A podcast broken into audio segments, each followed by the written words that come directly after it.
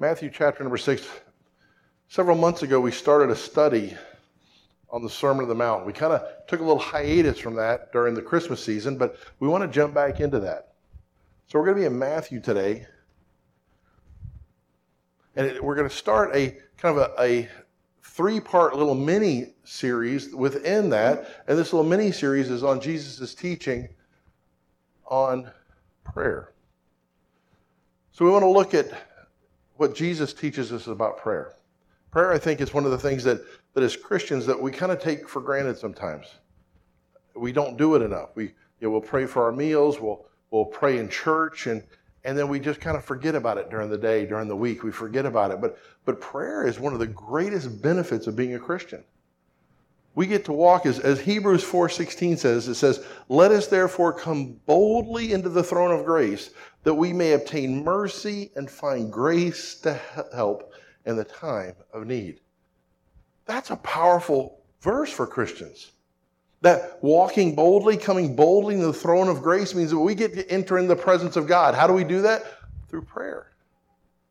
Through prayer. Prayer isn't just, just talking into a, a speaker, prayer is literally walking into the presence of God.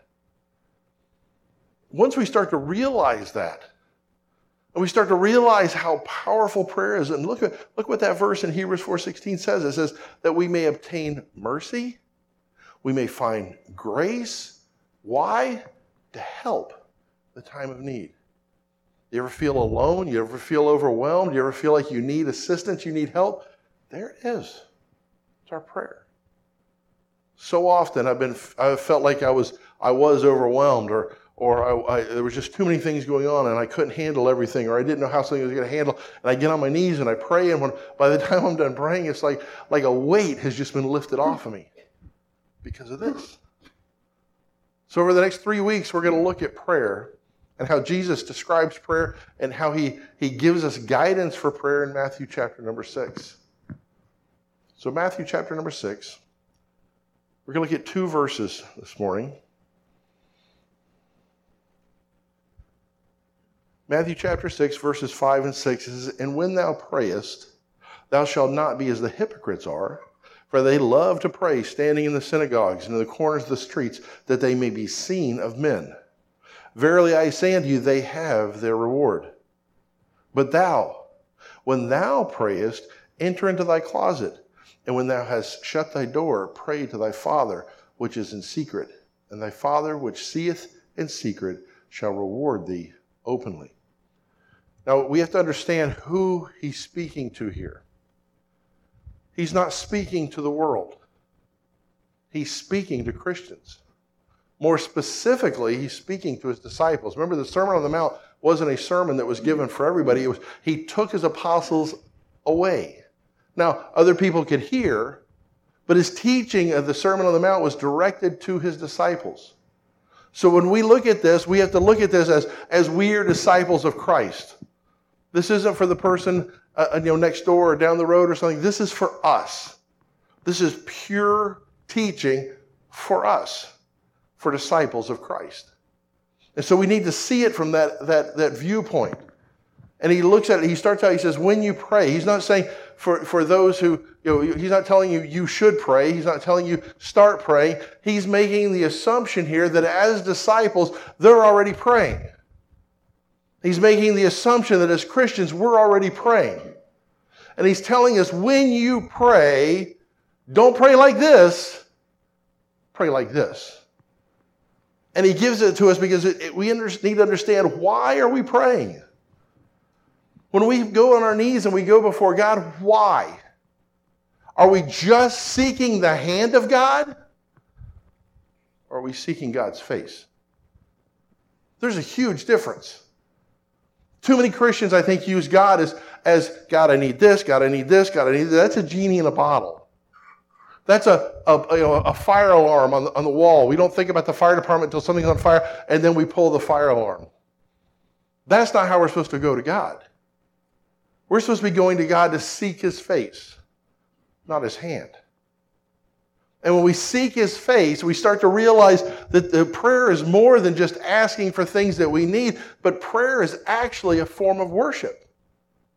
When we go before God, we are, it's a form of worship that we are participating in in the throne room of God. And we seek his face. I love that verse in the Bible that talks about seeking his face. I was back there a few minutes ago. My grandson's back there, and I was trying to get his attention. Every time I tried to get his attention, he'd do this. And I'd go to that side, he'd go. I'm like, hmm. So I had to seek his face. I had to get right there where he had to look at me. And that's the picture of seeking God's face. Not that God is turning away from us, but we get so busy sometimes that God's face is right there and we're looking over here, we're looking over there, and we're looking everywhere except in God's face. We need to seek his face. The intimacy of seeking someone's face. As I go around the room and I make eye contact with different people, you can tell when I'm making eye contact with you, can't you? You can feel it. There's like a charge. Some of you are, are getting embarrassed before I even make eye contact. And as I make eye contact around the room, you feel the eye contact. Why? Because there's something personal about that, right? There's a personal connection when we look somebody in the eyes. How much more so when we seek the face of God and we look God in the eyes? He starts out by giving us the wrong motive for prayer. What is that wrong motive? It's, it's, not the, it's not the praying in the synagogues. It's not the praying in the corners of the streets. It's that they may be seen of men. You see, their why that they pray is that they want to be seen. They want people to look at them and say, wow, look at that guy. Look how spiritual that guy is. And they pray in the synagogue for that reason. They pray in the streets for that reason. So it's not so much the location as it is the reason, the motivation. Motivation, intent is always important to God. Why are we doing what we're doing? Whether it's giving, like we talked about in this passage a couple months ago, or here, if it's prayer. It's not so much the act, and, and he will give us some, some definite ways that we're supposed to do it, some definite things that we're supposed to do, but it's not so much the act of prayer as it is the reason behind prayer he's talking about today. Why?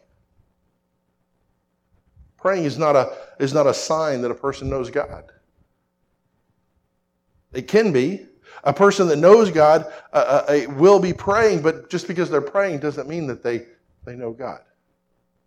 We can't confuse the two. We can't think just because somebody stands up in church and prays, or, or because we see them out in public and they pray, or you know they, they pray for us, or they're praying for somebody else. We see them on TV and they're praying. Just because they're doing these things doesn't mean they know God. That's not a discerner.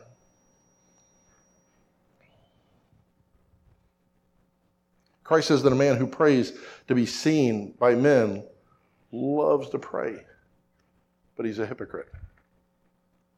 He's a hypocrite. The places where he loves to pray are out in public. This doesn't mean that we can't pray in public. This doesn't mean we shouldn't pray out in public. I have the opportunity on a, on a number of occasions to, to pray at the city council meetings. And I've actually had a pastor say, well, you know, don't you think that violates the scripture? Because you're that's basically praying on the street corners, that's praying in front of people. No. No. Jesus went to the vipers and prayed. Why can't I go to the vipers and pray? Right? And when I pray, and whether it's there, whether it's at the the uh, um, the lighting of the Christmas tree or or other public places where they invite me to pray, I always say yes. Why? Because I get it gives me an opportunity to share the gospel in prayer. It gives me the opportunity to plant seeds and to water seeds that have already been planted. We need to pray out in public, but we need to do it for the right reason. If we're doing it for recognition, we're wasting our time. Actually, it's better not to pray than to pray for the, the attention of men. The sin here is not the failing to pray, even, it's the reason for praying. It's praying only for attention. Matthew 15, 7 and 8 says, Ye hypocrites, well did Esaias prophesy of you, saying, This people draweth nigh unto me with their mouth, and honoreth me with their lips, but their heart is far from me. This was the problem with the religionists of the day of Jesus. This was the problem with the religionists of the Old Testament, and this is the problem with the religionists today. We have so many people that will put on, put on a robe and put on a cloak and, and put on a, a, a funny hat, and they'll do all these things, and they'll have all the, the smoke and the bells and the whistles and the lighting, and they'll do all these different things to show how holy they are, but their hearts are far from God. They don't know who God is. It's all a show, it's all for hypocrites. We need to be careful. We need to guard our hearts against this type of thing. We can't allow ourselves to, to fall into that trap. We can't allow ourselves to be, to be taken captive by our own hearts and our own desires. I mean, it's, it's human nature to want to be accepted by other people. It's human nature to be, want to be lauded by other people, and we have to constantly guard against that.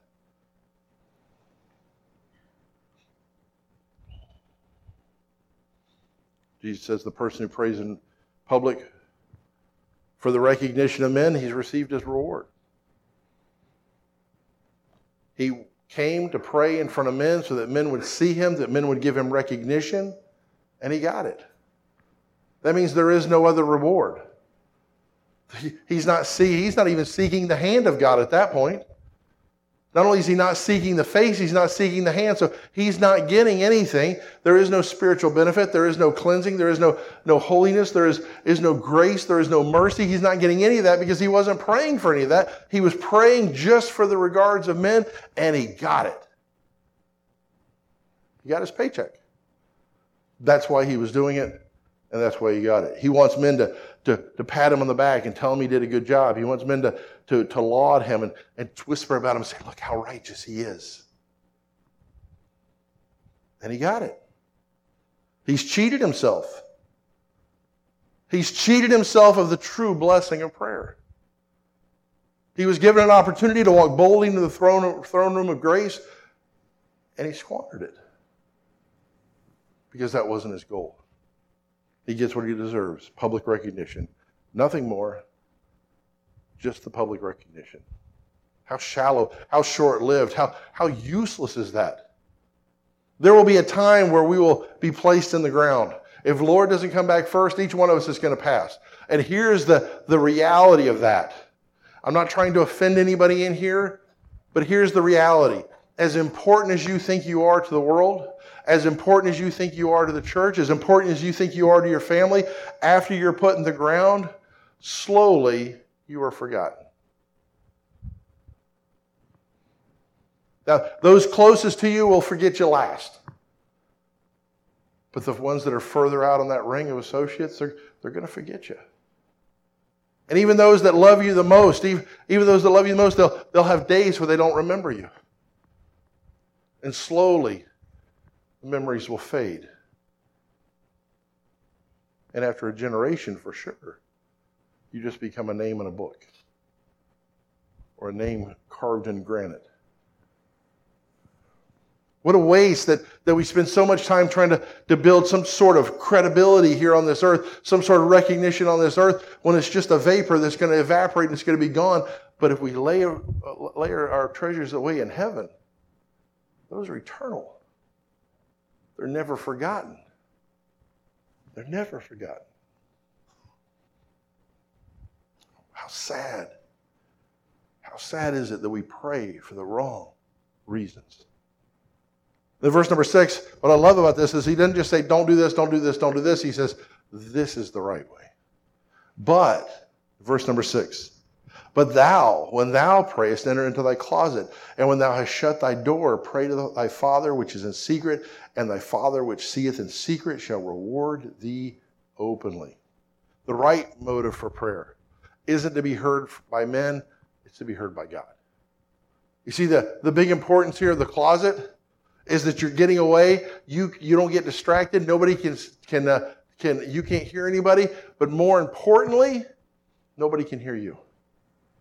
If nobody can hear you, then you're not praying for people. You're praying to God. It becomes a time where there's, you know, people don't need to know. You don't need to announce it. You know, get on Facebook, oh, I just spent 15 minutes in prayer before my God.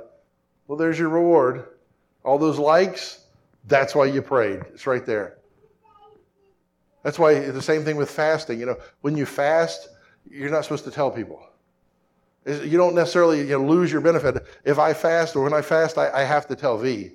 Because if she fixes dinner and I don't eat, I'm going to be fasting for a long time after that. But the thing is true here of prayer. We go off by ourselves. If somebody happens to see us, that doesn't steal our thunder, that doesn't steal our joy, that doesn't steal our grace. That was unavoidable, but, but our intention should be to do it where nobody sees. Because then there's no question that we're praying for God and not for us. Not to be seen of men. We're praying to be seen of God. We have to take that time to pray. We have to, to, to, to be willing to pray. Notice when he says, when thou prayest. He's making an assumption here for his disciples. I wish it was an assumption that was good for all Christians. Unfortunately, it's not because many Christians, they, they can't even get past that phrase right there, when thou prayest. They're like, well, I don't pray. So when thou prayest doesn't even apply to me. If you're not praying on a regular basis, that needs to be your lesson today. Those three words, when thou prayest. You need to take time to pray. Not just say, I'm going to pray more. We, we did a, a finish strong on, on, New Year's Eve. We did a finish strong, did a little video, did a little, little talk on, on finishing strong on, on, online. And we talked about how that, the, you know, the reason why New Year's resolutions fail is because we have this grandiose idea, but we don't put anything behind it. We don't put a plan behind it. And just to say that you're going to pray more because the scripture says to, you're not going to do it. You know how I know that? Because you're human. Humans need a plan. You need a plan. If you want to pray more, what does that look like? How are you going to do that? When are you going to pray more? If you need to get up 15 minutes early in the morning, get up 15 minutes early. At least then you have a time. You're like, this is my time to pray. And just as real as you wouldn't, you know, it, would take a, a, something major for you to cancel a, a, a doctor's appointment or to, to call into work because that's on your calendar, you got to meet it, put prayer on your calendar. And when somebody says, hey, can you come over and do this? I can't, I'm busy right then, but I can do it 15 minutes later. they may look at you funny, but it's on your calendar. You have an appointment. A more important appointment than an appointment with a doctor or, or an appointment with a politician or, or appointment at work or appointment with your kid's teacher. This is more important. This is your appointment with God. Plan it out. Schedule an appointment with God. Put it on your calendar. Everybody that's got a smartphone, you've got a calendar in your pocket. Put it in there. It'll let you know 10 minutes, 15 minutes ahead of time that it's time for you to pray. And keep your appointment. You truly want to pray more? You truly want to pray like this? Put it on your calendar. And then you're part of the when thou prayest. Because until you get to be part of the when thou prayest, it doesn't matter whether you're doing it right or wrong because you're not even doing it. Right? You don't need to know the right way to do it or the wrong way to do it because you're not doing it. You got to do it. And then worry about the right way and the wrong way when thou prayest. It's got to be part, not just a, a, reaction to things. It needs to be part of our daily lives. We need to be spending time with God. And of course, then we're supposed to have that, that time all day long where we have that unceasing prayer, where God's always in our minds. He's always in our, in our thoughts. That's, that's kind of a different kind of prayer.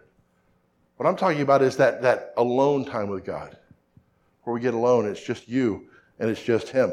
If you're if you're married or you, you, know, you want to pray with your husband or your wife, that's great, but that's not this kind of prayer. This is just you before God.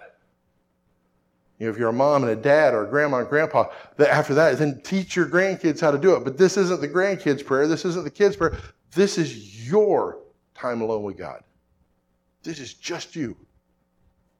He talks about a physical closet, but it doesn't have to be a physical closet.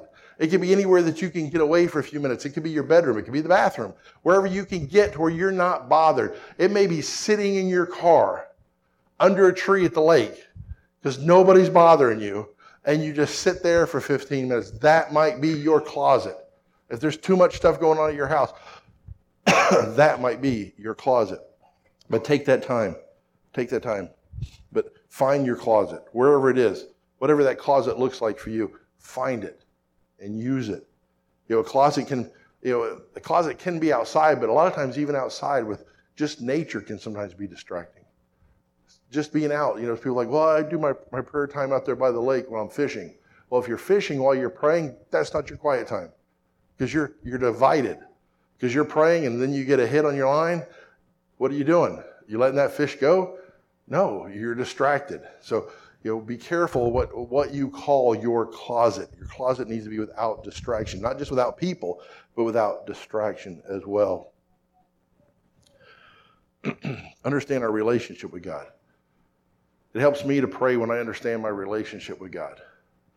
You know, the, the world paints God as this, this old guy sitting on a cloud, waiting for us to mess up. So what does he do? He throws down lightning bolts, right? Somebody will say something that we think might be a little blasphemous, and we all move away because we don't want to get struck down by the lightning. But that's not the God of the Bible. That's a man made God. The God of the Bible, when he's talking about us, when he's talking about believers, he refers to himself as a father. And not just a, a formal father, but Abba, Father. Our closest translation to Abba today would be daddy. There's a difference between father and daddy. There's that personal connection. Some of you are old enough to remember. I do not, because I am not old enough to remember, but I've seen pictures of when Kennedy was in office. And people, everybody wanted to see Kennedy. Everybody would line up to see Kennedy. People would line up in the halls to see Kennedy. But then his son, the little kid, would just bypass the line and walk into the Oval Office and climb up on the president's lap. I think him and Marilyn Monroe were the only two allowed to do that. And, and he, would, he would come in because he had that relationship. He had that relationship. Why? Because that's not the president, right? Who is that? That's daddy. And he would go in there to see daddy. Understand when we come before God, it's that same relationship. It's daddy. It's dad. We don't need an appointment on his schedule. We need to put it on ours so we don't forget daddy sometimes. But we just need to go because he's eagerly waiting to talk to us. It's that personal relationship with God. Christ says that a man who is genuine in his prayers, he prays to be heard by God and not by men. The place he chooses for prayer is his private closet, that place where we, we get alone. We get alone so we're unobserved, we're out of everyone's sight.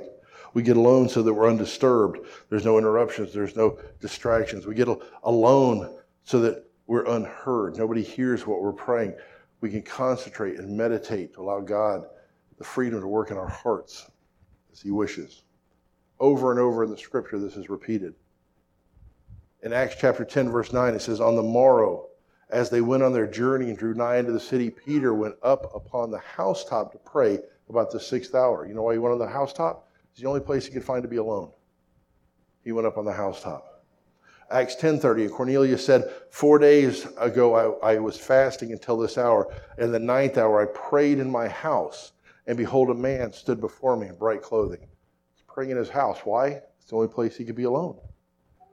Mark chapter 1, verse 35, in the morning, rising up a, a great while before day, he went out and departed into a solitary place, and there he prayed.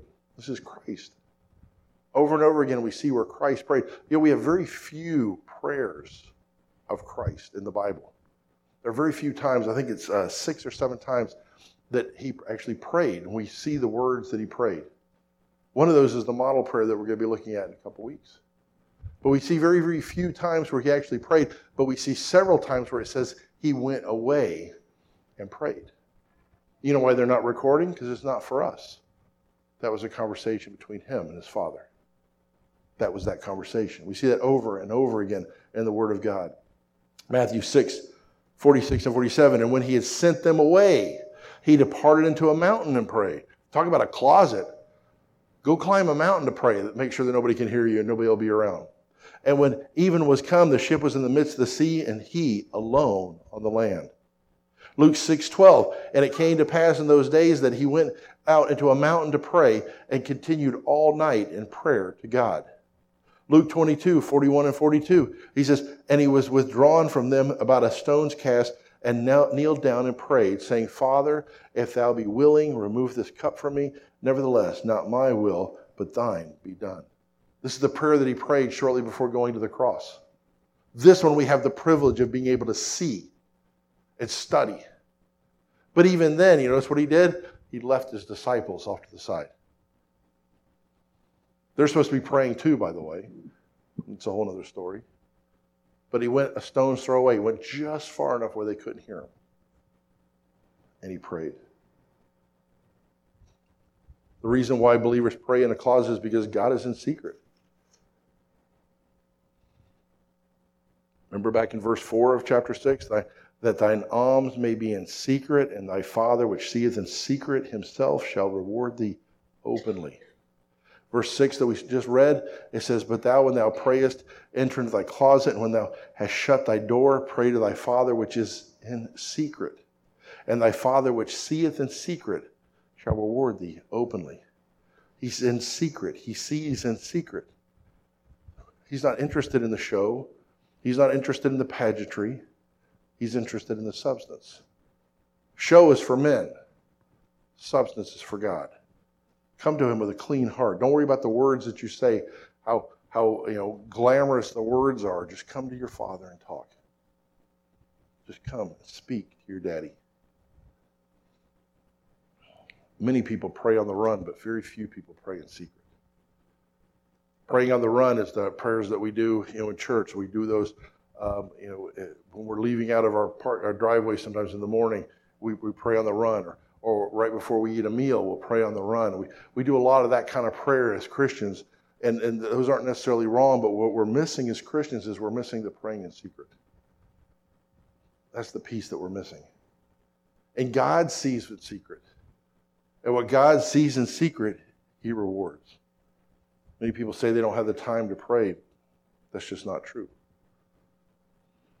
Think about how much time we waste every day on our phones, watching TV, binging Netflix or something else? How much time do we waste? We have the time to pray. We just choose not to take it. The reward, the reward of a genuine prayer warrior is open blessings. He sees it in secret, but he rewards it in open. You ever seen somebody and you just can't put your finger on it, but it just seems like they're just so much holier than you? Chances are they have a very active, secret prayer life. And God is rewarding them and open. He's letting people see it. They have the strength and the, and the presence of God upon their life. They have that power as they go through the world. Doesn't mean that bad things don't happen to them. Doesn't mean that they're Teflon, everything bounces off. It just means that they're better equipped to handle it. They're better equipped to, to step through it. Also, the believer's prayer, according to Matthew 21, 22 and John 16, 24, and a number of other verses, the, the, the believer's prayers are answered as a result. 1 John 5, 14 and 15 says, And this is the confidence that we have in him, that if we ask anything according to his will, he heareth us. And if we know that he hear us, whatsoever we ask, we know that we have the petitions that we desire of him. He answers our prayers. Ever feel like your prayers aren't being answered? Maybe it's the why. Why are you praying? Why are you praying? Like I said, all this assumes, though, that we are disciples of Christ. All this assumes that we've been born again. If you're here and you've never accepted Jesus Christ as your Savior, this really doesn't apply to you. Because if you haven't accepted Christ as your Savior, He's not hearing any of your prayers except for that prayer of repentance. So if you haven't accepted Christ as your Savior, you're wasting your time praying to Him for stuff. Atheists will say, Well, I tried praying to God. Well, God didn't hear you. God closes his ears to those prayers. He hears the prayers of his children. He will hear the repentant prayer of an atheist or of a lost person somebody that desires to be the, a child of Christ, he hears that prayer. But beyond that, just talking to the walls. Your prayers aren't getting any higher than the ceiling. But for those of us that have accepted Christ as our Savior, and I hope that's every single person in this room, when we pray, we are walking boldly into the throne room of grace. How powerful is that? Why wouldn't we do it more? You know, we talk on the phone, we, we chat online, we send text messages, and they all go to people. They may be good people, they may be people that we love, people that we care about, but they're not people that can influence our eternity. They're people that are going to forget us when we're gone. God will never forget us. He'll always love us. Shouldn't we at least put the same amount of energy into talking to God? Taking that time to pray to Him in secret? If you're not, I pray that you'll you'll do that. You'll make a plan for this year. This year, you're not just going to pray more, that you're going to pray the right way. You're going to schedule it. It's going to be a time of secret prayer. It's going to be just between you and, and God. Pray and let Him reward you openly. That you, you maybe your life can be an inspiration for somebody else to start praying. If you're here today, you've never accepted Christ as your Savior, that's your step one. That's your step one to turn from your sins and turn to Jesus Christ. I can't emphasize that enough. Nothing else in this Bible makes sense. Nothing else in this Bible works until we get that piece right.